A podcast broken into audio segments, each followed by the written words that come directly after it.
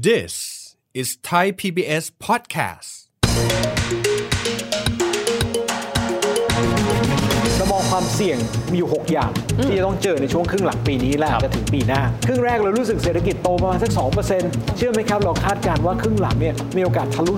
4%ที่เรากังวลจริง ๆ คือไตรมาส3อะครับ ที่น่าจะมีระดับที่สูงที่สุดของปีเนี่ยก็มีความเป็นไปได้ที่เงินเฟ้อจะเร่งแรงเพราะฉะนั้นของก็อาจจะขึ้นได้อยู่นะครับ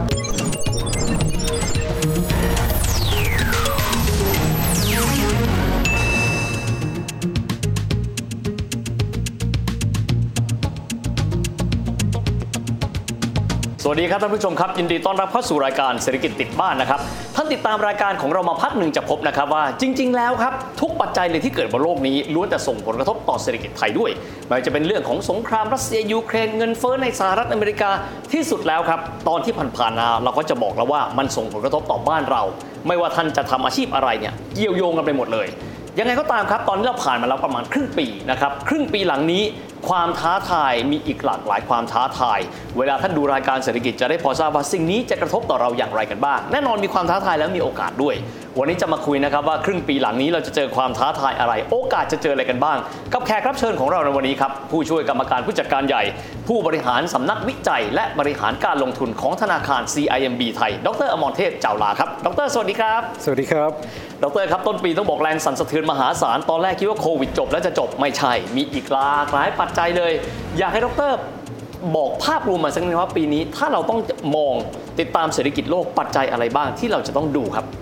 ปัจจัยหลากหลายเลยนะครับ ไม่ว่าจะเป็นในเรื่องของเฟดที่จะต้องขึ้นดอกเบี้ย ปัญหารัสเซียยูเครนยังคงมีอยู่ ตรงนั้นก็เป็นความเสี่ยงตลาดโลกอยู่ครับบ้านเราเองเนี่ยผมยังมองนะครับว่ามันมีโอกาสเหมือนกัน ไม่ว่าจะเป็นในเรื่องของการเปิดเมืองโอ้วันนี้เราเปิดรับการท่องเที่ยว เปิดรับบรรยากาศการลงทุนที่ดีขึ้น เพราะฉะนั้นตรงนั้นก็มองภาพเศรษฐกิจไทยที่มีโอกาสเติบโตได้ในช่วงครึ่งหลังอย่างชัดเจนนะครับและอาจจะต่อเนื่องไปถึงปีหน้า เพราะฉะนั้นตรงนั้นก็เป็นภาพที่น่าสนใจสำหรับเศรษฐกิจไทยนะครับนะครับ สมมุติว่าให้มาเรียงลำดับกันดูเลยดร สิ่งที่ดรคิดว่าน่าจะ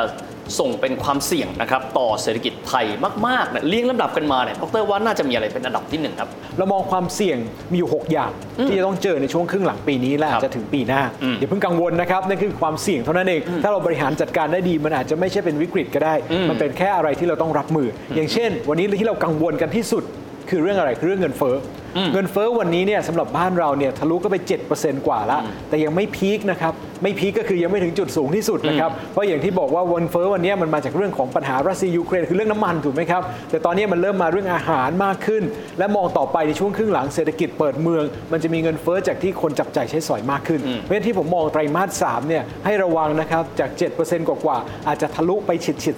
10%เราไม่ได้เห็นเงินเฟ้อแรงขนาดนี้มานานแล้วนะครับครับแต่ถ้าเป็นเงินเฟ้อที่เร่งแรงต่อเนื่องอาตรงนั้นเองอาจจะเป็นโจทย์หนึ่งที่จะต้องบริหารจัดการให้ดีโดยเฉพาะมาตรการทั้งการเงินและการคลังนะครับอันนี้ก็คือเรื่องของค่าครองชีพแหละครับเพราะว่าเงินเฟ้อที่แรงคนอาจจะระมัดระวังการจับจ่ายใช้สอยอ่าอีกอย่างนะครับเรามองเรื่องของเงินบาท เพราะอะไรเพราะว่าเราพูดถึงความเสี่ยงเรื่องสหรัฐถูกไหมครับขึ้นดอกเบี้ย เกิดเราบอกว่าสหรัฐเร่งขึ้นดอกเบี้ยแรง แล้วเงินเฟ้อก็ยังไม่ลงต้องเร่งขึ้นดอกเบี้ยเข้าไปอีกถูกไหมครับเงินก็ยิ่งไหลออกจากตลาดเกิดใหม่รวมทั้งบ้านเรา โอกาสที่บาทจะอ่อนอาไปแรงนะฮะไป 36 บาทต่อดอลลาร์สหรัฐจากวันนี้ 35 บาทกว่าๆเนี่ยก็เป็นไปได้ ทีนี้บาทอ่อนก็ไม่ได้ทุกคนชอบนะครับเพราะว่าบาทอ่อนยิ่งอ่อนแรงราคาน้ำมันก็สูงอ่าถูกไหมครับต้นทุนการนำเข้าก็ยิ่งแพงสุดท้ายแล้วคนเองอาจจะขาดความเชื่อมั่นในการบริโภคและการลงทุนนะอะไรที่มันเคลื่อนไหวเร็วจนเกินไปก็มักจะไม่ดีนะครับมองอีกนิดนึงอันนี้บ้านเราละปัจจัยในประเทศแต่บอกว่าประเทศไทยเนี่ยความเสี่ยงเนี่ยผมบอกให้ไปมองนอกประเทศ เพราะว่าประเทศเราเนี่ยเน้นการส่งออกเน้นการท่องเที่ยวนะครับเพราะฉะนั้นถ้าปัจจัยจากต่างประเทศเนี่ยอาจจะกระทบบ้านเราได้แรงเช่นกัน อย่างยกตัวอย่างว่าจีนนะครับ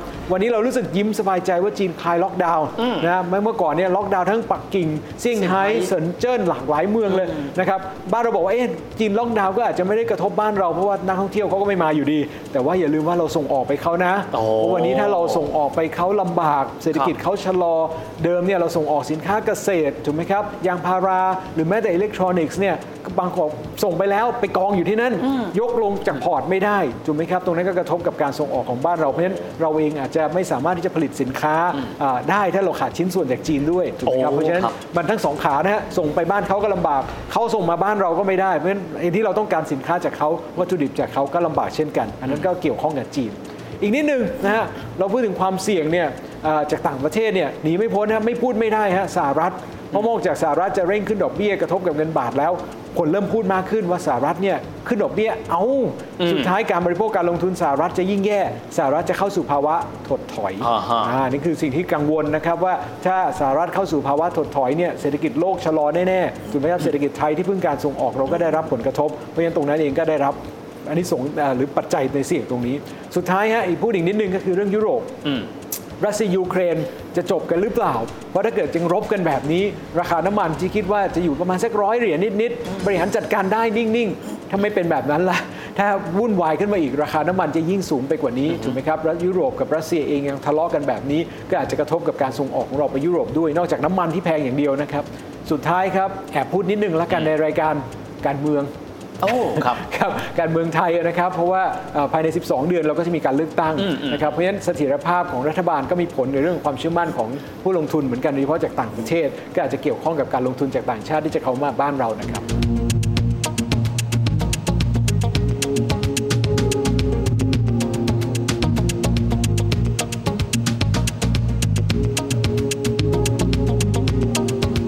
แต่ทีนี้ดรบอกว่าขึ้นอยู่กับวิธีการในการบริหารจัดการละ เรามาดูโอกาสกันบ้างครับ เพราะว่ามอเตอร์ทางเศรษฐกิจที่ใหญ่ที่สุดตัวหนึ่ง ที่เคยหลับไปเป็นเวลายาวนานมาก ท่องเที่ยวกลับมาแล้ว export ดูค่อนข้างดี ยิ่งค่าเงินบาทอ่อนค่าลงเล็กน้อยแบบนี้กันด้วย ดรมองโอกาสของครึ่งปีหลังของบ้านเราปีนี้เป็นยังไงครับ เครื่องยนต์ที่เคยติดครึ่งแรกเนี่ยผมว่าติดต่อครึ่งหลังคือการส่งออกส่งออก ส่งออกอาจจะไม่ได้ร้อนแรงนะเท่ากับครึ่งแรกนะ แต่อย่างน้อยมันเป็นเครื่องยนต์สำคัญ เพราะเศรษฐกิจสหรัฐเศรษฐกิจยุโรปแม้ว่าเมาสักครู่พูดความเสี่ยงจะตกใจอะแต่ว่ามันก็ยังติดนะ ต่อให้มีปัญหาครึ่งแรกการส่งออกยังเป็นพระเอกอยู่ถูกไหมครับเพราะฉะนั้นการส่งออกยังเป็นตัว drive เศรษฐกิจไทย ไม่ว่าจะเป็นผ่านการลงทุน ผ่านการจ้างงาน ตัวพวกนั้นยังทำต่อครึ่งหลัง และมีของแถมนะครับ ครึ่งหลังเนี่ยเครื่องยนต์อีกตัวหนึ่งที่เพิ่งติดก็คือการท่องเที่ยวเพราะนักท่องเที่ยวที่มากันมากขึ้นในช่วงครึ่งหลัง อย่างน้อยเกิดการจ้างงาน เกิดกิจกรรมเศรษฐกิจที่หมุนเวียนมากขึ้น เศรษฐกิจไทยก็มีโอกาสในการเติบโตได้ดีขึ้นในช่วงครึ่งหลังและต่อเนื่องไปถึงปีหน้า และพอเครื่องยนต์จากต่างประเทศก็คือการส่งออกการท่องเที่ยวติดแล้วเนี่ย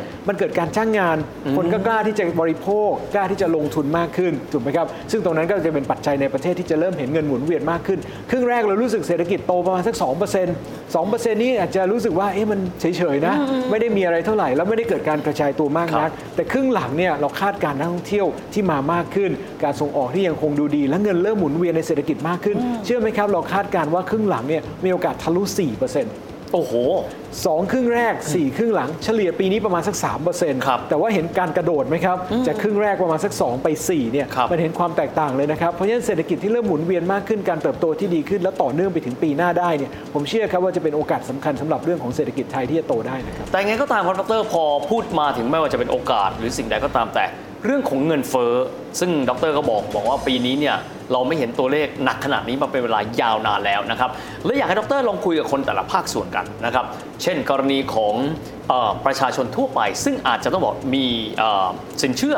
จากสถาบันการเงิน สิ่งที่พวกเขาต้องเผชิญและการตั้งรับจะเป็นยังไงบ้างครับ เวลาเราพูดถึงเรื่องเงินเฟ้อครับมันลือการจับจ่ายใช้สอยของคน เวลาเมื่อก่อนเราไปกินร้านอาหารอืมเมื่อก่อนอาจจะจ่ายเท่านี้อะ50 บาทอืมอืมพออยู่ดีๆเงินเฟ้อเพิ่มขึ้นสูงขึ้น เราต้องจ่ายกันถึง 55 หรือ 60ถูกไหมครับได้ของเท่าเดิมดีไม่ดีน้อยลงนะครับก็อาจจะต้องมาดูกันว่าเอ๊ะมันเป็นเพราะอะไร เราจะไปโทษอย่างเดียวไม่ได้เพราะต้องไปดูที่ต้นทุนครับต้นทุนน้ำมันต้นทุนค่าขนส่ง ต้นทุนแก๊สทุกอย่างมันขึ้นหมด วันนี้ผมเรียนตามตรงนะครับว่าเงินเฟ้อที่เราเจอที่เขาผลักภาระต้นทุนให้กับผู้บริโภคได้เนี่ยยังผลักไม่หมดนะครับ นี่ยังผลักไม่หมดอีกผลักไม่หมดคือเขานะครับอมไว้ส่วนหนึ่งเขาจำยอมที่จะต้องกลืนเลือดไปกลืนเลือดส่วนหนึ่งมาจิ้นก็คือกำไรของเขาบางลงเรื่อยครับๆต้องยอมรับนะครับ วันนี้เรามุมของผู้บริโภคเรารู้สึกว่าของแพง แต่เราต้องมามุมมองในมุมของผู้ผลิตด้วยครับก็คือร้านค้าทั้งหลายสินค้าทั้งหลาย วันนี้ต้นทุนมันขยับขึ้นนี่ยังไม่ได้นับค่าแรงนะครับครับยังไม่ได้นับค่าแรงที่มีโอกาสขึ้นในช่วงปลายปีซะด้วยซ้ำเพราะฉะนั้นสิ่งที่เราเจอกันวันนี้คืออะไรก็คือของที่ราคาขึ้นยังขึ้นไม่หมดนะครับทำไมก็ถึงขึ้นราคาได้ไม่หมดทั้งๆที่ต้นทุนขยับขึ้นหมดแล้วครับ คนกลัวว่าจับจ่ายไม่ได้โอ้โหกำลังซื้สูองเกินไปกำลังซื้อน้อยอีกกำลังซื้อน้อยอีก แต่นั่นก็คือครึ่งแรก แต่พอเรามามองเศรษฐกิจครึ่งหลัง ถ้าความเชื่อมั่นดีขึ้น เศรษฐกิจที่บอกว่าโตได้ 4 โตได้จริง ๆ การท่องเที่ยวกลับมาเงินสะพัดมากขึ้นกำลังจับจ่ายใช้สอยดีขึ้น โอกาสที่เงินเฟ้อจะขยับต่ออก็เป็นไปได้เพราะฉะนั้นมองครึ่งหลังนะครับว่าโอกาสที่เงินเฟ้อที่เรากังวลจริง ๆ คือไตรมาสสามอะครับที่น่าจะมีระดับที่สูงที่สุดของปีเนี่ยก็มีความเป็นไปได้ที่เงินเฟ้อจะเร่งแรงเพราะฉะนั้นของก็อาจจะขึ้นได้อยู่นะครับครับแต่ว่าพอกลับมาเรื่องของสินเชื่อ หรือคนจับจ่ายใช้สอย ถ้าเศรษฐกิจมันโตได้ต่อให้ของแพงโอ้โหผมนึกออกอืมคนก็กล้าลงเขามีทุนกำลังซื้อละ มีกำลังซื้อเพราะฉะนั้นเงินเฟ้อครึ่งหลังต่อให้มันแรงกว่าครึ่งแรก แต่ถ้ามันมาพร้อมกำลังซื้อ ยิ่งค่าแรงก็เพิ่มขึ้น คนมีเงินมากขึ้น ตรงนั้นผมไม่ได้กังวลนะครับว่าสุดท้ายจะเป็นอย่างไร เพราะสุดท้ายคนเองผมเชื่อว่าเศรษฐกิจมันยังสะพัดได้มากขึ้น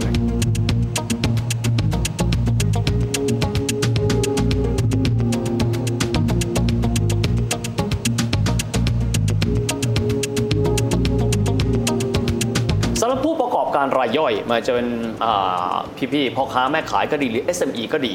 ข้อแนะนำที่เขาควรที่จะติดตามข่าวเศรษฐกิจเป็นพิเศษมิติใดบ้างครับ ผมว่าอย่างแรกก็คือดูต้องเห็นใจจริง ๆสำหรับพ่อค้าแม่ค้ากลุ่ม SMB เพราะวันนี้เขาขยับราคาขึ้นแล้วเนี่ยก็บางคนก็ไปว่าเขานะครับเพราะอะไรเพราะของมันแพงขึ้น แต่ผมเชื่อจริงๆว่าวันนี้ขยับต้นทุนยังไม่หมดนะ วันนี้ก็ต้องมองจริง ๆ ว่าถ้าราคายังสูงต่อเนื่องแล้วกำลังซื้อเริ่มดีเนี่ยก็ต้องคุยกับลูกค้าเหมือนกันนะครับลูกค้าประจำเหมือนกันว่าเริ่มขยับราคาขึ้นได้ในบางส่วน นะครับในกลุ่มภาคส่วนเศรษฐกิจที่ฟื้นอย่างกลุ่มท่องเที่ยวในจังหวัดที่มีการฟื้นตัวได้ครับแต่บางกลุ่มที่ยังขยับราคาไม่ได้ ก็ต้องใช้เวลานิดหนึงนะครับก็ต้องบริหารสภาพคล่องคำแนะนำคือบริหารสภาพคล่องครับอย่างน้อยมีกระแสเงินสดหมุนเวียนจ่ายหนี้ได้นะครับอ่ากลุ่มพวกนี้เองก็มีความสามารถในการที่จะรอโอกาสนะครับที่เศรษฐกิจจะฟื้นได้และขยับราคาได้ในช่วงปลายปีนะครับครับทีนี้มาถึงส่วนกันบ้างอ่าพี่น้องเกษตรกรครับเพราะว่าปีนี้บอกว่าส่งออกเป็นพระเอก โอกาสน่าจะดูค่อนข้างดีนะครับ แล้วตอนนี้เกิดวิกฤตอาหาร อาหารจากบ้านเราน่าจะเป็นประโยชน์บ้าง ดรมองภาพข้างหน้าของสินค้าเกษตรไงครับ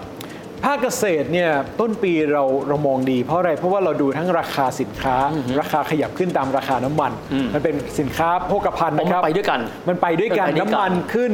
สินค้าเกษตรก็ขึ้นถูกไหมครับอ่ากลุ่มพวกนี้ก็ดีสองนอกจากราคาเราดูน้ำ เราต้องดูน้ำในเขื่อนครับ ดูว่าผลผลิตออกมาเยอะแค่ไหน เพราะน้ำมันมีผลนะครับ ยิ่งน้ำมากไม่ได้ท่วมนะครับครับน้ำมากเนี่ยผลผลิตก็ออกมามากถูกไหมครับ เพราะฉะนั้นรายได้ภาคเกษตรในช่วงที่ผ่านมาขึ้นต่อเนื่องเลย อันนี้ก็เป็นเรื่องดีเหมือนกัน เพียงแต่ว่ารายได้ที่เพิ่มขึ้นมันไม่ได้แปลว่ากำไรนะสิครับ เพราะว่าต้นทุนอาหารสัตว์ ปุ๋ย ยาฆ่าแมลงกลุ่มพวกนี้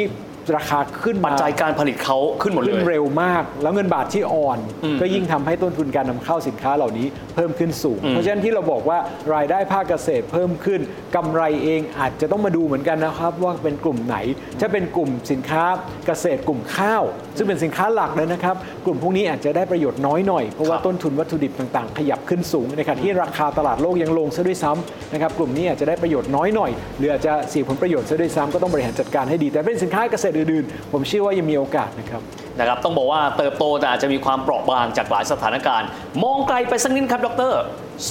2566 คือปีหน้า มีการประมาณการไหมครับว่าปีหน้าซึ่งน่าจะดูแล้วความเสี่ยงถ้าไม่มีอะไรโผล่เข้ามานะฮะ น่าจะน้อยลงไปกว่าปีนี้ มองเศรษฐกิจไทยปีหน้าอย่างไรบ้างครับ ปีหน้าน่าจะสดใสนะครับอืมอืมผมว่าอย่างที่ผมเรียนสำหรับปีนี้ครึ่งแรก 2 ครึ่งหลังอืม4แล้ว4เนี่ยต่อเนื่องไปถึงปีหน้า ผมมองปีหน้า 4%มีโอกาสเป็นไปได้ เพราะอะไรเพราะว่าการท่องเที่ยว การท่องเที่ยวที่เราเริ่มเปิดเมืองเนี่ยไม่ใช่เปิดแล้วจบถูกไหมครับการเปิดเมืองที่เรามองเนี่ยโอกาสที่จะเปิดแล้วปีหน้าเปิดต่อได้ การกระจายตัวได้จีนกลับมาบ้านเราได้ผมว่าเป็นโอกาสนะครับที่นักท่องเที่ยวปีปีหน้าเองก็จะเป็นตัว drive เศรษฐกิจ ส่งออกปีหน้าไม่ได้แปลว่าจะซุดนะครับการส่งออกสินค้าต่างๆ เราก็สามารถที่จะทำได้โดยเฉพาะในกลุ่มในภูมิภาคอาเซียนของเราที่เป็นการฟื้นตัวที่คล้ายกันสหรัฐเองปีหน้าเรายังไม่ได้มองว่าจะเข้าสู่ภาวะถดถอยนะครับอ่าครับแม้ว่าคนจะมองมากขึ้นว่าเฟดเร่งขึ้นดอกเบี้ยธนาคารกลางอะครับเร่งขึ้นดอกเบี้ย การบริโภคกับชะลอ การลงทุนกับชะลอ แต่เขาจงใจให้ชะลอเพื่อกดเงินเฟ้อให้อืมต่ำแต่ปีหน้าเองผมยังเชื่อว่าเศรษฐกิจสหรัฐยังโตโตช้า โตช้าแต่ไม่ได้แปลว่าเข้าสู่วิกฤตนะครับ โตช้าคนยังต้องการสินค้าและบริการจากไทย ผมเชื่อว่าโอกาสการส่งออกและการท่องเที่ยวยังเป็นไปได้อยู่ เพราะฉะนั้นตรงนั้นก็ยังมองว่ามีโอกาสอยู่สำหรับปีหน้านะครับ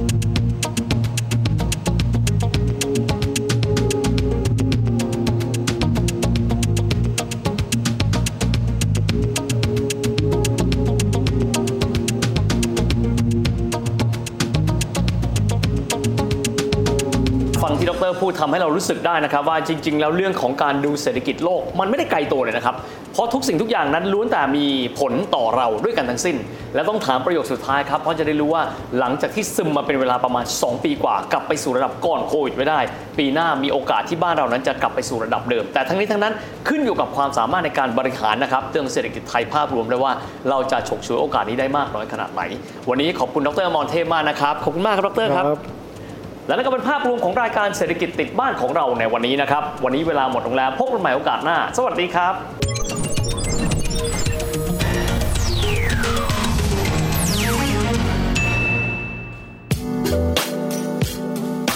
ติดตามรายการทางเว็บไซต์และแอปพลิเคชันของไทย PBS Podcast Spotify SoundCloud Google Podcast Apple Podcast และ YouTube Channel Thai PBS Podcast Thai PBS podcast. View the world via the voice.